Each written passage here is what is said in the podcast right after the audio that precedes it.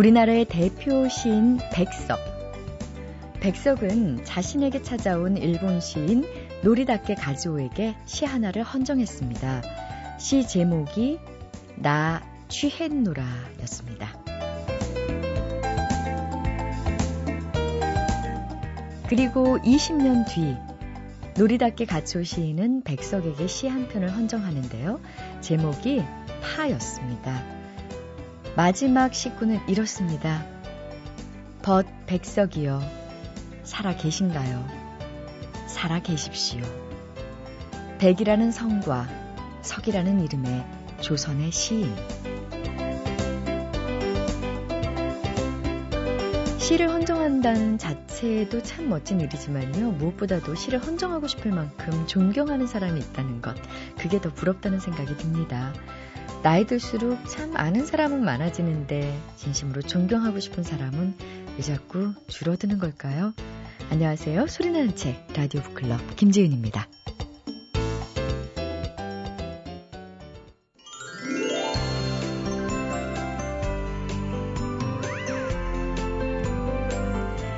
독서의 계절로 가을을 꼽지만 요즘은 어, 그렇게 생각하는 사람들보다는 음, 가을은 날씨가 좋아서 나들이 하기 좋으니까 외출의 계절이고 오히려 진짜 독서의 계절은 겨울이다 이렇게 생각하시는 분들이 많더라고요.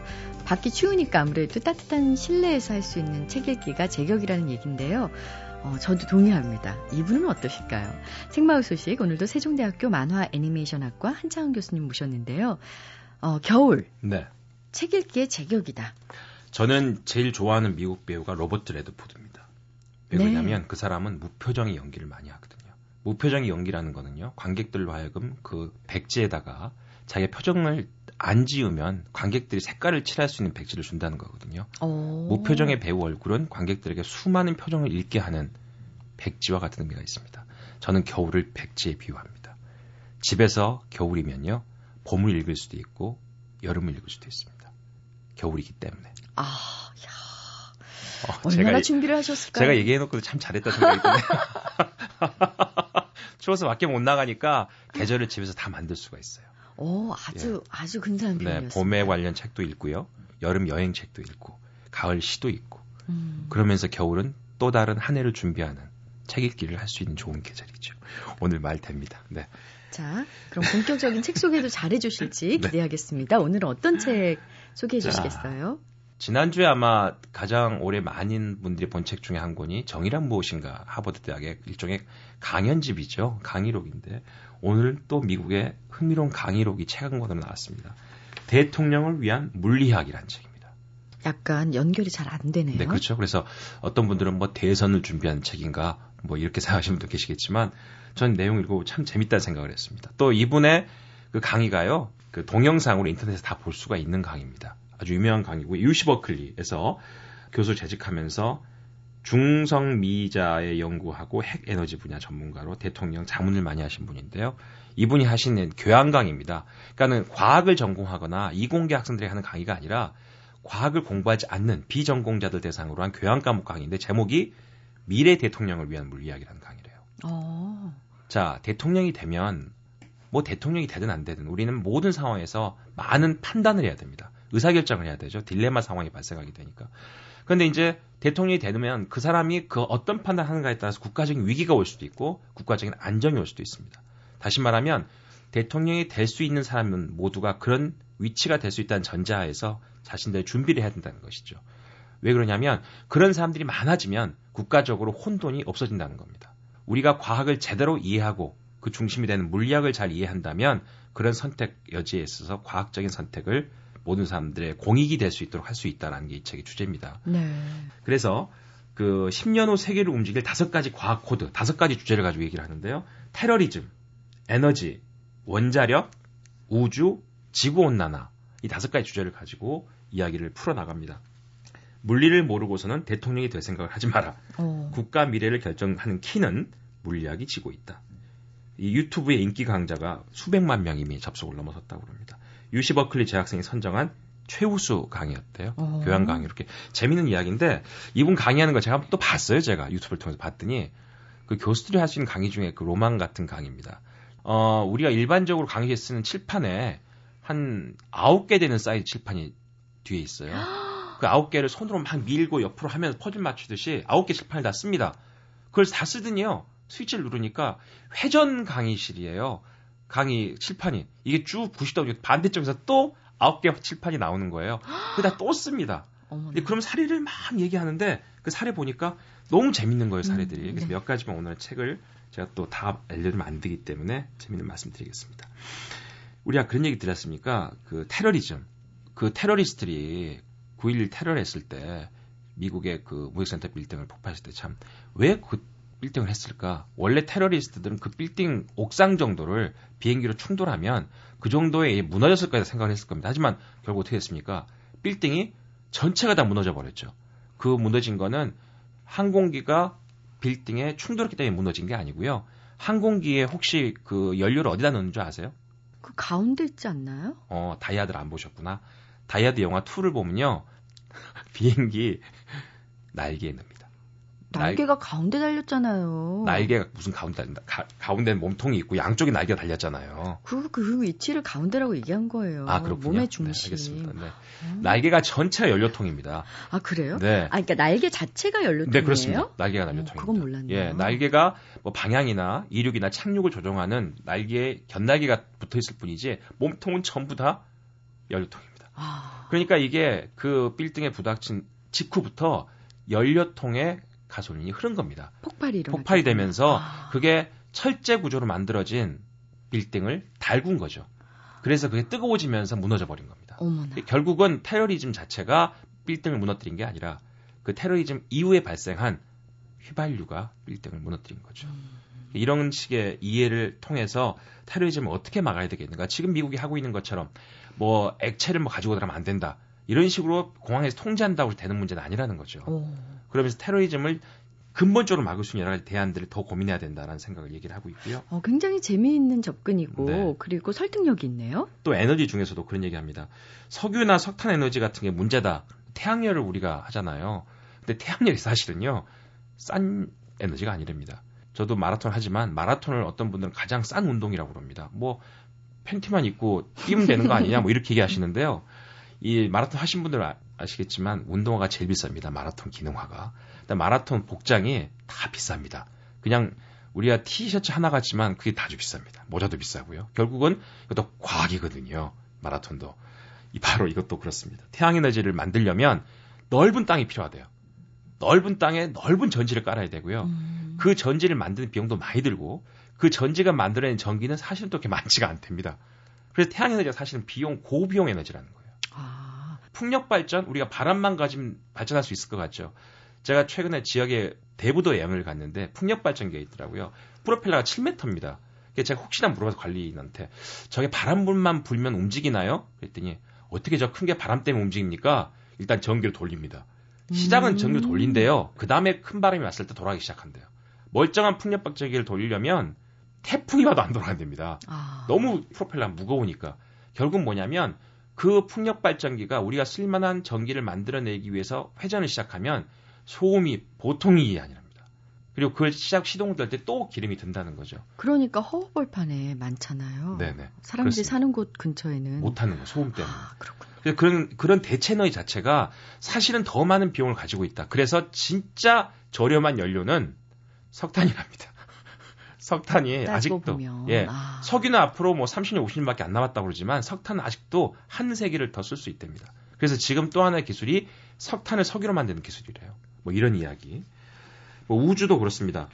우리가 인공위성을 쏘는 게 아니고요. 사람을 통해서 옛날에 그런 일이 있었대요.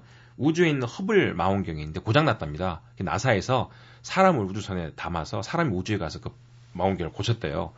이 교수는 그럽니다. 진짜 바보 같은 일이래요. 사람을 통해서 우주로 발사시키는 그 우주선 있잖아요. 우리도 발사시키지 않습니까? 이, 게 기본 기능 이런 겁니다. 로켓을 발사하기 위해서 땅에다 총을 쏘는 거래요. 땅에다 총을 쏴서 그 반발 로켓이 올라가는 거기 때문에 대단히 위험한 거랍니다. 음. 그래서 유인 로켓을 안 쏘는 거래요. 미국도 그래서 이번에도 화성 탐사 로켓 발사했는데 그것도 예, 로봇이잖아요. 아. 그래서 유인 발사기를 할 수 있지만 상식적으로 대단히 그게 위험한 일이라는 겁니다. 에너지의 96%를 낭비하면서까지 우주로 쏘아 올리는데 그럴 수밖에 없는 이유는 초속 8km를 내려면 땅에다 총을 쏘는 방법밖에 없대요. 음. 땅에다 총을 쏘는 총에다 사람을 실른다? 그거는 아니라는 거죠. 네. 뭐 이런 이야기. 그래서 유인이 어렵다. 음. 뭐 이런 이야기가 그 쭉 있는데 오바마 대통령이 이 책 읽었다나요? 오바마 대통령 이 또 저자가 이, 재밌게요 유튜브에서 얘기합니다.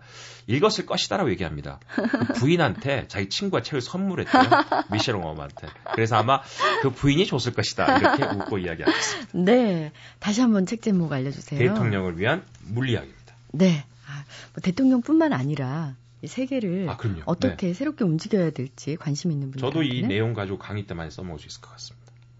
참 그 미시적인 욕망이네요. 네, 감사합니다. 감사합니다.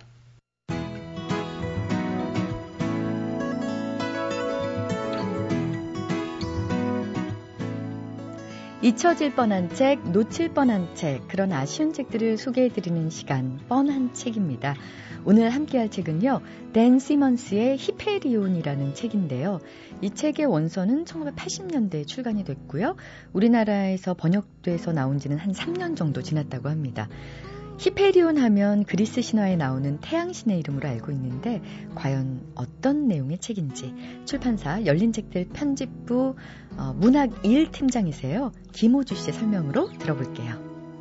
오늘 골라온 책은 히페리온이라는 책인데요. 댄 시먼스라는 미국 작가가 쓴 SF 소설입니다. 굉장히 먼 미래의 우주를 배경으로 해서 심지어 그 배경들도 다 다른 행성, 완전히 다른 세계를 그리고 있는 소설인데 그러니까 전쟁이 일어나기 직전에 일곱 명의 순례자가 슈라이크라는 괴물을 찾아서 떠나요. 그 괴물을 찾아서 자기의 소원을 빌기 위해서 그러면서 각자 어떤 사연으로 인해서 그 괴물을 찾아가게 되는지 하나씩 하나씩 퍼즐을 짜맞춰 가듯이 조합되는 그런 내용입니다. 존 키츠라는 영국 시인이 있는데 그런 시를 모티브로 삼아서 고전을 베이스로 삼아서 그리스 신화 같은 것들도 약간 융화가 돼서 SF지만 철학적으로 인간들의 욕망과 이런 것들을 그려내고 있는 소설입니다.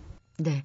히페리온을 쓴 작가 댄 시먼스는요, 어, 미국 문학계에서 많은 상을 휩쓸었고, 독자들에게 열렬한 지지를 받고 있는 작가라고 하는데, 안타깝게도 국내에서는 그렇게 큰 인기를 끌지 못했습니다. 그 이유가 뭘까요?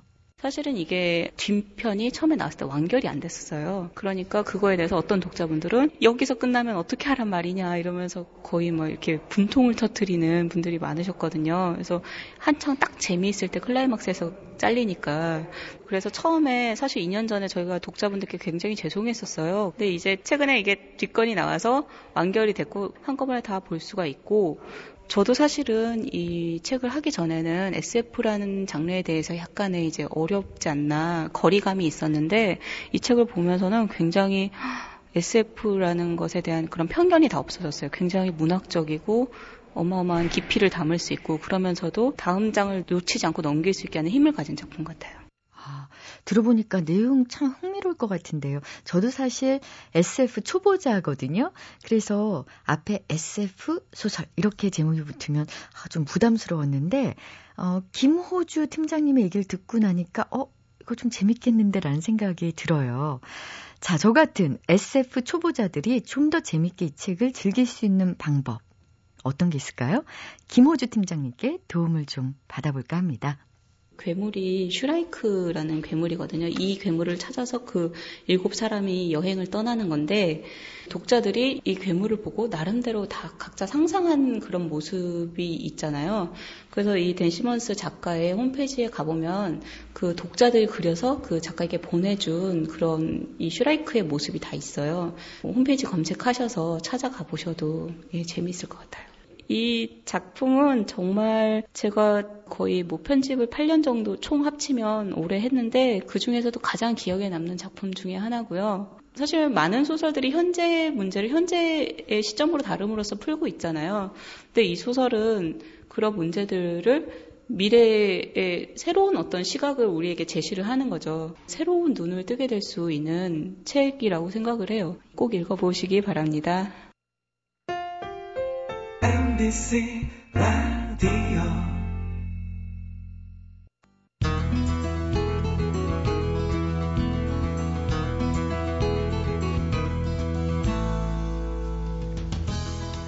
나는 제자백가의 사상이 인간이 사유할 수 있는 모든 가능성을 시도한 결과라는 강한 인상을 받았다. 제자 백가의 사유야말로 철학의 시작이자 미래일 수 있다는 확신을 보다 강하게 갖게 되었다. 네, 우리 시대의 대표적인 인문학자 강신주 작가와 함께 오늘 그 두 번째 시간 마련해 봤습니다. 제자 백가의 귀환. 네. 네. 어, 시리즈 1, 2권 이제 앞으로 12권 가운데 1, 2권을 먼저 내셨는데 지난주에 다 못한 얘기들이 많아서요. 예. 지난주 어, 대화를 나눈 다음에 곰곰이 생각을 해봤습니다.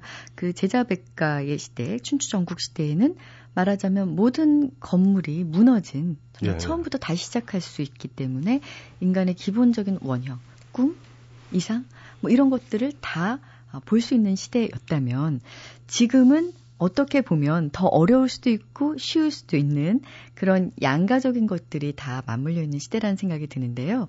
음, 얘기를 나누고 보니까 어, 지금 세워진 건물 자체에 집중하기보다는 그 건물 안에 누가 들어갈 것인가, 나올 것인가 이런 걸 결정하는 그 주체에 대해서 한번 돌아보게 되는 그런 시간이었던 것 같습니다. 예, 예. 그 선택을 누구에게 맡기는 것이 아니라 이제 내손 음. 안에 있다라는 인식을 좀 하게 된 그런 시간인 것 같은데요. 사실 제자 백가에 대한 단행본은 이전에도 정말 많이 발간이 됐었죠. 그런데 강신주 표 제자 백가는 기존의 책과 어떤 점에서 다르다고 생각하십니까? 인문학자가 쓴 글이에요. 그러니까 기존 사람들은 인문학자를 표방을 해도 어떻게 하면 사람들을 다 통제할 것인가. 그러니까 인간을 어찌 이용할 것인가. 쪽에 가까운 시선을 가진 사람들이 쓰거든요. 사실 동양고전들이나 제자백과들 보면은 처세술 코너. 그러니까 사실 자기개발서 쪽으로 읽히고, 그러니까 이 험난한 세상을 어찌 바꿔볼까가 아니라 거기서 이렇게 약간 깨알 같은 지식이라도 얻어서 또 이겨, 보고 통제해보자라는 이런 식으로 독해가 되거든요. 그러니까 대표적으로 한비자 같은 경우 있잖아요. 법가 그래가지고 법치 내세우고 진시황과 열, 관련을 짓잖아요. 근데 저는 한비자가 인문학자라고 보는 게 군주를 위해서 법치를 얘기하질 않아요. 텍스트에 나오는 구절이 이게있어요 어떤 사람이 이리 물어봐요. 아니 당신께서는 어떻게 해서 법치를 강조하세요? 라고 물어봤다 이런 거야. 백성들을 위해서다. 한비자 문인의 얘기요. 전쟁에서 구하는 유일한 방법이다. 백성들을 위해서다. 여기에 표점이 찍혀야 돼요. 군주를 위해서다가 아니라. 제자백가를 그렇게 남루하게 보시면 안 되거든요. 왜냐하면 권력이 하나여 가지고 이, 여, 이 밑에서 관료가 생활해야 된다 이런 게 아니라 너무나 많은 국가들이 있기 때문에 왕의 상태가 안 좋으면 다른 국가로 떠나면 돼요, 이들은. 그러니까 이들은 안목은요, 지금 우리가 어떤 주어진 체제나 권력 안에서 딴 곳에서는 뭘 못한다라는 거와 완전 사뭇 달라요. 그러니까 한 사람이요, 국가를 가늠하죠. 그래서 평가를 하는 거거든요. 근데 한비자의 그 얘기를 보면, 겉보기엔 분명히 강한 군주가 나와서 전쟁을 종식시키는 이 그림이 있지만, 바닥에는 아주 강력한 어찌할 수 없는 선택이에요. 한비자를 보면 그런 느낌이 많이 들어요. 공자 얘기도 좋고 노자 얘기도 좋고 장자 얘기도 좋은데 좋은데 말이에요. 이 담론들로 전쟁은 종식될 수 있는 힘이 있는가? 빠른 시간 내 빠른 시간 내에 전쟁을 그만둬야 되는 거 아닌가? 이럴 때 이제 한비자가 선택을 하거든요. 그렇기 때문에 동기 자체는 인문적이에요. 황제가 누구든지 간에 천하가 통일되면 전쟁은 없잖아요. 그래. 일단은 서로 살육하는 건 막자. 이러니까 한비자가 그걸 고뇌했었을 때 인문학자인데 그거 왜 생각 안 했겠어요? 강력한 황제가 들었으면 민중들이 전쟁보다 더한 참화를 겪는 거 아닐까? 그것도 고민해보고 이것도 고민해보고 물론 한비자의 선택이요 저는 옳다고 보진 않아요. 하지만 한비자의 동기 때문에 그렇게도 선택할 수 있겠다. 네. 한비자 자리에 가봐요 한번. 20만 명, 30만 명이 죽는 것 속에서 얘는 뭐를 봤을까? 그거 죽는 게 너무나 안타까워서 백성들을 위해서 필요 악처럼 일단은 전쟁은 종식하자. 그러려면 강력한 국가고 이렇게 나온 담론가 군주를 살랑살랑해서 당신 이러면 세계를 나가질 수 있어요. 이런 담론 아니에요, 한비장. 그렇다면 당시에 이런 사상이 실제 그 사회를 어떻게 변화시켰나요? 이게 굉장히 중요한 게요. 그 공자 같은 경우는 제자가 한 72명 쫓아다니는데 요놈들이 좀 나쁜 놈들이에요, 사실. 어떤 지식인들이 이렇게 이렇게 한 제자백과 스승이요. 어떤 군주랑 만나서 독대를 하죠. 그래서 자기의 철학, 사상을 피력을 해요. 받아들이면 이 사람이 재상이 돼요. 그걸 우리가 객경이라고 그러거든요. 손님 객자 써서 재상경자 써서요. 그런데 72명이요 다 조각에 참여해요. 그러니까 내무부 장관, 장관. 그러니까 계속 쫓아다니는 거예요. 공자가 70 몇 개국 이렇게 군주들 쫓아다닐 때 왜 계속 쫓아다니냐면 지금은 고생돼도 공자가 재상이 딱 되면 자기들은 장관이 되는 거예요. 그러니까 그게 사실 제자백가의 실질적인 모습이에요. 그러니까 당연히 어떤 제자백가들은요, 이념이 정확하게 있어야 돼요. 평화에 대한 생각, 전쟁 종식, 어쩌면 어떤 군주한테는 국가가 안정해지는 거. 설득을 하죠. 설득을 해서 받아들여지면 되는 거예요. 근데 이들이 한 명이 들어오면 역사가 말해 주거든요. 한 명의 객경이 들어왔을 때 한 나라는 굉장히 강해져요. 제가 다루고 있었던 두 번, 두 번째 건이죠. 실질적인 첫 번째 건이에요. 그러니까 첫 번째 건은 총체적으로 제자백과에 대한 거대한 프롤로그에 해당하고 간중과 공자서부터 시작인데 간중만 해들어도 간중 한 명이 들어가서 제 나라가요. 춘추시대 최초의 패권 국가가 돼요. 그러니까 지금으로 따지면 뭐 누구를 병합하는 게 아니라 예를 들면 지금 현사에서 미국이 가지고 있는 패권성이 있죠. 그 정도 의미에서 영향력을 발휘하는 그 최초의 패자 국가로 만든 게 간중이에요. 그러니까 모든 군주들이요. 좋은 제자백과 한 명만 얻으면 그러니까 문을 열죠. 들어오면 공자 얘기도 듣고 이제 듣다가 공자 같은 경우는 음 이, 이건 아니다. 그러면 돌려보내요. 죽이지는 못해요. 죽이면 지식인들이 안아. 그러니까 그 당시에 놀랍게도 언론 출판 집회 결사의 자유 뭐 이런 게 있는 거예요. 사상의 자유가. 죽이면 다른 제자배가 소문이 퍼져요. 자기랑 마음에 안 들면 죽인대더라? 이러면 안 가잖아요. 그러니까 공자가 와도 공손히 대접 다 하죠. 근데 대신 왕도 판단을 내리는 거예요. 음, 이 인간 데렸다가는 나라가 부강해지기보다 약해지겠다. 그래도 요금 못해요. 그러니까 제자백과의 담론의 공간은 그런 점에 있어서 권력이 굉장히 많은 국가한테 쪼개져 있는 사이에서 어떻게 보면은 다양성이 좀 확보됐다고 할까? 그 제자백과들은 그리 움직여요. 그러니까 제자백과 한 명만 잘 등용해도 한 국가가 확 살아날 정도의 강력함을 실질적으로 그래서 제가 제자백과 시작을 간중부터 다루는 거예요. 네. 모든 제자백과의 모델이 간중이거든요. 간중되고 싶어 하는 거. 예. 관중은 어떤 사람인지 조금 더 구체적으로 설명해 주시겠습니까? 어... 이게 그 저희가 학교 다닐 때 배웠던 그 고사성어 있잖아요. 관포지교에 등장하는 그 관중 맞아요. 관중인가요? 그 관중 맞아요. 아, 관포지교 하면 하여튼 깊은 우정 이렇게 외웠던 것 같은데. 깊은 외정이 아니라 저 사실 정확하게 읽어보면은 그 네. 별게 아니라 뭐 이런 거죠. 뭐 같이 이렇게 뭐 예를 들면 장사를 하면은 간중이요. 이렇게 해서 뭐야 몰래 훔쳐요. 같이 이득을 훔쳐요. 근데 포숙은 나중에 훔친 걸 알고도 포숙은 뭐라 그러냐면 아 걔는 뭐 어머니가 아프니까 집이 가난하니까 이렇게 용서를 해주는 거예요. 그래서 나를 알아줬던 게 포숙이다 뭐 이런 얘기인데 제가 실질적으로 이렇게 사기라든가 이런 거 읽어보면 어 무슨 느낌이냐면 포숙이 좀 널널했던 사람이다 부유했고 그런데 간중의 매력은 확실히 있었던 것 같아요. 그러니까 저 인간이 뭔가 매력은 있어요. 그러다 보니까 이게 그게 우정일 수 있을까요? 결과론적 얘기예요. 그리고 결과론적 얘기로 이거 이거 생각하셔야 되는데 간증이 굉장히 약간 비열한 데가 있어요. 그러다 보니까 인간관계가 거의 붕괴돼요, 얘가. 그러니까 웬만하면 그렇게 이득 챙기고 이러는데 어른 사람이 따르겠어요. 근데 포숙만큼은 안 버린다고. 그러니까 사실 마지막 남은 친구가 포숙 정도밖에 없었다라고 보는 게 정직할 것 같은데 그만큼 뭐라 고 그러냐면 굉장히 빨라요. 장사에서 아까도 저 포숙이랑 같이 장사했다고 그랬잖아요. 상인적 마인드 정확하게 가지고 있었던 사람이고 그리고 국가에 그대로 이, 이용해요. 그러니까 예를 들면 그 국민들을 군대로 동원하기 이전에 상인의 원리 있잖아요. 먼저 무언가를 주고 뭘 받아야 돼요. 그러니까 장사하는 사람 알잖아요. 서비스를 제공하든 물건을 제공하든 그 좋은 걸 제공을 해야 저 사람들이 돈을 주는 것처럼. 이제 간중이 생각했던 거 그 논리는 굉장히 중요해요. 이 민중들이나 이 사람들을 이렇게 묶어내려면 그만큼 잘해줘야 돼요. 그러니까 이거를 철저히 해서 채찍질은 없어져요. 간중에서는. 그러니까 예를 들면 그런 거죠. 연봉을 올려줘서 일을 하게 만드는 쪽이 가까워요. 그러니까 간종은 머릿속에 항상 있어요. 간종은 귀족 출신이 아니기 때문에 더더군다나 그게 있는데 사람들은 그리 움직여야 된다라는 거예요. 잘한다 하고 연봉 두 배로 올려주고 막 이런 조치를 해요. 물론 이제 의도는 있죠. 1년 뒤에 전쟁이 일어날 거예요. 그 전에 사전 준비를 다 해서 마음에 마음을 읽어놓고 그 다음에 이제 전쟁을 하고 아니면 이제 국가를 부강하게 하는 정책을 펴고 하는 이런 정책을 잘 피거든요. 근데 간중이라는 사람을 이해할 때 가장 중요한 게 일단은 책방에서 글만 읽었던 사람이 아니다. 실패가 엄청 많았던 사람이고 장사 경험도 중요하고 포숙의 사례에서도 그런 것도 많이 읽히거든요. 이거를 춘추 전국 시대에 사용을 한 거예요. 정확하게 정치에 간중이라는 사람은 그런 사람이고요. 이제 그 성공에 이제 어쨌든 그게 확실히 성공을 했어요. 그 다음서부터는 이제 누구나 다 관중을 꿈꾸게 되죠. 모델이에요. 그러니까 모든 제자백가의 꿈, 내가 두 번째 관중된다. 음. 공자도 그렇고. 음. 지금 이제 말씀하신 걸 들으면 이제 그 백성, 당시 민중의 실제적인 삶에 대해서 누구보다도 정확하게 파악하고 또 어떻게 알아요. 정확하게. 어, 예, 또 말하자면 국가에서 시혜를 베풀어야 오래 그 국가의 국민으로 계속 머물게 할 수 있느냐를 정확하게 알았던 것 같은데요. 말하자면 다른 국가로 거처를 옮겨버릴 수도 있는 주체적인 어떤 사람들로 생각을 했다는 거잖아요.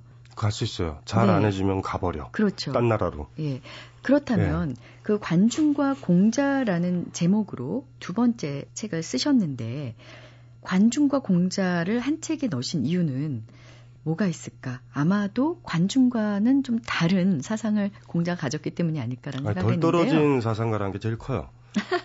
그러니까 관중이 되려고 하나 공자의 머릿속에 들어있는 옛날에 이미 붕괴돼서 부서진 주나라의 예절은요. 이미 다 무너진 거고 주나라 예절이 통용이 됐으면 춘추전국 시대는 오지도 않았어요. 공자를 막 옹호를 조금 해준다면 이런 거예요. 산에 이렇게 올라갔는데요. 등산로로 가는 게 편할까 아니면 어, 앞사람이 만든 길 가고 싶지 않아. 내가 길을 낼 거야. 어느 쪽이 편할까 보면은 등산로가 편하죠.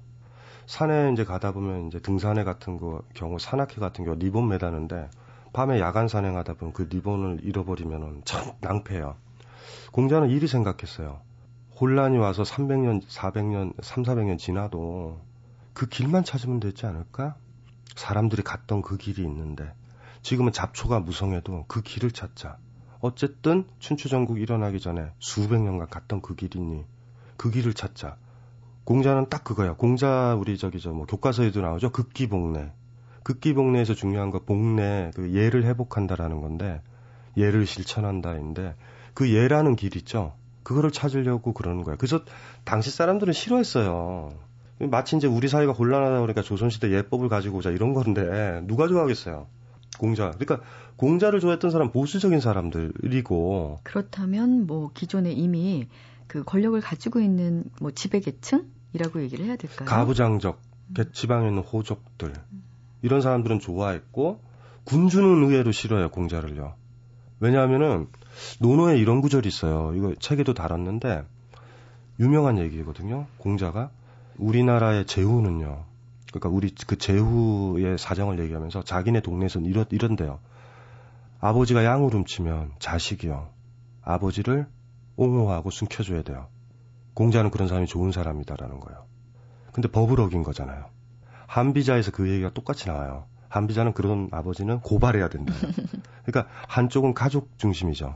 혈연이라든가 예법, 제사 이런 거 중심인 거고 하나는 국가죠. 근데 공자의 사상 속에서 아까 기억나시죠? 양을 훔친 아버지인데 공정한 사회고 공동체고 가족을 넘어서 큰 가족들이 모인 사회라고 보면 고발을 해야 되죠. 숨겨야지 좋은 거다. 어? 호족들 입장이나 기득권 입장이나 지방에 땅 가진 사람 입장에서 춘추전국 시대 얼마나 좋아요. 그러니까 그런 기득권을 가지고 있는데 왕은 싫어하죠. 이렇게 권력이 분산되면 중앙 집권을 못 하잖아요. 그래서 이제 한 비자가 머리가 좋은 게 그걸 다 바로 패러디하는 거예요. 안 된다. 가족 질서를 먼저 숭상하는 사람은 국가 질서의 배신자고. 그때 나온 말이 모순이라는 말이에요. 그 창가 방패라고요. 근데 공자는요, 가족 질서를 옹호하는 사회면 좋은 국가가 될 거다. 이렇게 그냥 넘어가요. 그러니까 딱 군주도 들어보면 지금 저쪽에 좀 세력 가지고 있는 제가 저 아버지가 잘못했었을 때 자식들이나 그 가족들이 그 잘못을 비호해주면 어찌 그, 그 뭐예요 강력한 국가를 만들겠어요. 그래서 공자가 그런 소리를 하고 다니니 75개 국가의 군주들이 이거 뭔가요? 이런 거예요. 그런데 그 신념을 놓지 않았어요. 그게 왜 그랬냐면 주나라가 그랬어요. 주나라는 국가가 가족이었거든요. 제일 아버지가 저기 제일 그 우애가 천자죠. 천자가 있으면 그 아들이 바로 아들이 그다음 천자가 되죠. 근데 자기 예를 들면 다른 형제들 있죠. 그러니까 세자의 형제들, 그 형제들은 제후로 봉해요. 그러면 제후들은 적장자가 계속 제후가 되고 그 적장자 밑에 있는 형제들은 또 경대부로 봉해요. 그러니까 주나라는 전체가 가족이에요. 맞아요. 근데 춘추전국 시대는 그게 아니거든요. 그래서 공자의 시대착오성은 거기서 나와요. 주나라의 예절을 따르면 가족이 국가거든요. 근데 춘추 전국 시대에는 이미 가족과 국가 도식은 부서졌어요. 어떻게 붕괴되는지는 이게 쉽잖아요. 여기 바로 형제였었을 때는 내 형제지만 이 자식들이 계속 나면 촌수가 몇 촌 갈라지죠. 400년, 500년만 지나도 촌수가 한 40촌, 50촌 남이 돼요. 성이 같아도. 우리도 심지어 그러잖아요. 그런데 지금 완전히 갈라서 있는데 너희들 가족이니까 친하게 지내라. 말도 안 되는 거죠. 어제까지 해서 그쪽 군대가 우리를 공격했는데. 그러니까 공자 얘기를 딱 들으면 그런 식으로 들은 거예요. 음, 낡은 소리다. 진짜 한마디로 말해서 뭐, 그 춘추전국 시대에는 유학 사상은 되게 아무 힘도 없고, 하지만 무시하지는 못해요. 그러니까 춘추전국 시대 이전에 있었던 길은 유학밖에 없어요. 근데 다 부서졌잖아요. 근데 유일하게 공자랑 맹자랑 이런 사람만이 옛날 예절 복원하자. 잡초 속을 뒤지면 길이 있다. 수행하고 그 길을 찾자. 그게 아까 얘기했던 가족 실설을 중심으로 한그 어떤 윤리 가치들 그런 가치들로 된 거죠. 그래서 공자를 등용한 사람도 없었어요. 들어보면 알거든요. 지금 모든 게 무너지고 그 길마저 없어서 새로운 길을 뚫어야 되는데 어디 있는지도 모르는 그 길을 그리고 왜 잡초가 무성해졌을까? 왕들이 이렇게 물어본 거예요. 그쪽으로 가서는 안 되니까 무성해진 건데 굳이 잡초를 제거해서 옛날 길을 다시 내려고 그러는 사람이니까 그래서 그 논어에도 그런 구절 나와요. 세상이 도도하게 흐르는데 혼자서 옛날 길을 답습하려는 답답한 사람 아니냐. 근데 이제 공자는 그러죠. 그래도 이게 나의 길이고 내 길을 가겠다. 네. 공자는 또 그렇고요. 그러면 그 당시에 그 왕들은 공자의 사상에 대해서 지금 말씀하신 것처럼 정확하게 파악하고 있었고 그러니까 등용을 안 하죠. 등용을 안 했는데 예. 그럼 명나라가 예. 그먼 훗날 예. 그 어, 공자의 사상을 적극적으로 받아들이게 된 이유는 뭐죠? 한나라 때부터 이제 진나라 다음에 한나라가 유학을 받아들이면서 이 공자에 대한 놀라운 거는요. 공자 같은 사람은 이 사기라는 책 아시죠? 사기가 어떻게 어, 사기. 사기. 봉기, 세가, 열전 이렇게 돼 있어요 구성이. 봉기에는 천자급, 세가에는 제후들이요. 열전에는 천자도 아니고 제후도 아닌 것들. 공자는 열전에 들어가야 되는데 사마천은요 공자를 공자 세가로 넣어요 제후로. 왕 대접을 해줘요. 한나라 때 공자 숭배가 시작돼요. 그건 무슨 소리냐면요. 지방 세력이나 이런 그 분권 세력들이나 혈연 세력들의 기득권을 인정을 하죠. 제국이 이게 잘 생각하셔야 되는데 진나라는요. 황제 하나가 가족 질서를 무시하고 하나의 국가로 통치하려고 그랬어요. 그거에 반대하면서 한나라가 등장했었을 때 요체는 딱 그거예요. 너희들 분권을 인정해주겠다. 기득권들을. 이러니까 공자가 유학이 살아난 거예요. 중국의 통치 구조의 문제인데요. 너무 멀어요. 저 중심부에서 저기까지 갈 때. 그러니까 어쩔 수 없는 선택이에요. 진시황이 천하를 통일한 다음에 뭐를 했냐면 하나의 국가로 만들기 위해서 계속 순수라고 그래요. 사냥을 빙자로 해서 시차를 갈 수밖에 없어요. 15만 명 기병들을 이끌고 계속 가요. 그래서 진시황이 통일하자마자 제일 먼저 한 게 도로 길이를 수레 갈수록 통일해요. 옛날에는 나라마다 달랐어요. 그걸로 계속 가야 돼요. 그렇게 못하겠다는 거죠. 그래서 한나라 보면은 가운데는 왕이 좀 다스리고 외부는 제후국이죠. 그러니까 사실은 보면은 외부 큰 영토를 통치하기가 불가능하다는 걸 받아들이고 외부를 가족적 질서로 이렇게 묶어버린 거예요. 유학이 최고죠. 그때 이제 살아나면서 공자 유학이 살아나고 제국으로 유지되는 한 중국은 계속 유학이었어요. 당나라 때를 조금 제외하고는. 그러니까 중국에서는 실질적으로 공자 사상이 다시 부각된 거는 그러니까 이런 거예요. 지금 현재도 그래요. 중국에서 공자 사상이 부각되면은 지금 중국에 재벌 많죠. 6천, 7천이죠. 그들의 기득권을 인정해 주는 거예요. 대신 공산당이 강해져 가지고 재벌들을 누르겠다라고 그러면 누굴 떠올리냐면 진시황을 떠올려요. 옛날에 우리 등소평 때 그 전후에 가지고 문화혁명 때 비림 비공이 있었어요. 임표와 공자를 비판한다. 임표라는 사람이 뭐냐면 지금 중국 라인으로 간 사람들이에요. 개방주의자들. 개방이라고 하면은 공산당이 하나의 중앙 집권을 통제함이 아니라 자율권들을 재벌한테 주겠다라는 거거든요. 저는 중국 가만히 볼 때 이래요. 공자 사당에 만들었는데 당 대표가 오느냐 마느냐는 바로미터예요. 이들의 정치. 그러니까 아직도 지금도 공자는 그래요. 네. 그러니까 어떤 중앙화된 권력한테는 공자는 나쁘고 그래서 옛날에 문화혁명 때 모택동은 진시황이고 등소평이나 인표는 공자로 보이는 거예요. 네. 그게 지금도 이제 중국에서는 하나의 사유 공식이죠. 현대의 그 정치 에서 중요한 인물들과 이렇게 비교를 해주시니까 훨씬 더 쉽게 와닿는데요. 관중과 공자 그리고 한비자 이렇게 정말 제자백과 시대의 여러 가지 사상가들에 대해서 얘기를 나눠보다 보니까요. 이러한 사상들을 쭉 한번 훑어보시고 난 다음에 또 책도 쓰시면서 이게 과연 지금 우리가 살고 있는 이 시대에 과연 어떤 생각의 힘을 줄 수 있는지 궁금해집니다. 그러니까 얼마만큼 끌어내릴 거냐라는 문제죠. 그러니까 그를 그러니까 전공법적으로 다 던질 거고 그 춘추전국이라는 그 시대에 있잖아요. 그곳에서 그들이 꿈꿨었던 것들을 제가 느낀 만큼만 해주면 제가 봤었을 때는 독자들도 생생하게 느낄 수 있을 것 같아요. 그러니까 얼마만큼 이들이 바닥까지 내려갔고 힘들었고 거기서 연꽃을 피우려고 했는지 그거를 공감하고 제가 그, 그 강도의 느낌만 유지한다면 바로 내려올 수 있을 것 같아요. 그래서 2000년 전 사랑도 진짜 리얼하게 그려놓으면 우리를 감동을 주듯이 우리가 전혀 생각하지 못한 대안들도 전혀 생각하지 못했던 길들에 대한 이야기들도 많이 들을 거예요. 제가 뭐 이 글을 쓰는 이유는 그거거든요. 하나의 인간이 사유할 수 있는 모든 사유의 가능성들. 그리고 그것들이 막 화려한 수사가 아니라 진짜 막 화살이랑 칼 난무하는 과정에서 막 목간이나 죽간에 옮겨 적은 통찰이에요. 반짝반짝반짝 빛나죠. 전쟁터에서 숙고한 인간의 본성과 카페에서 숙고하는 인간의 본성의 차이는 굉장히 커요.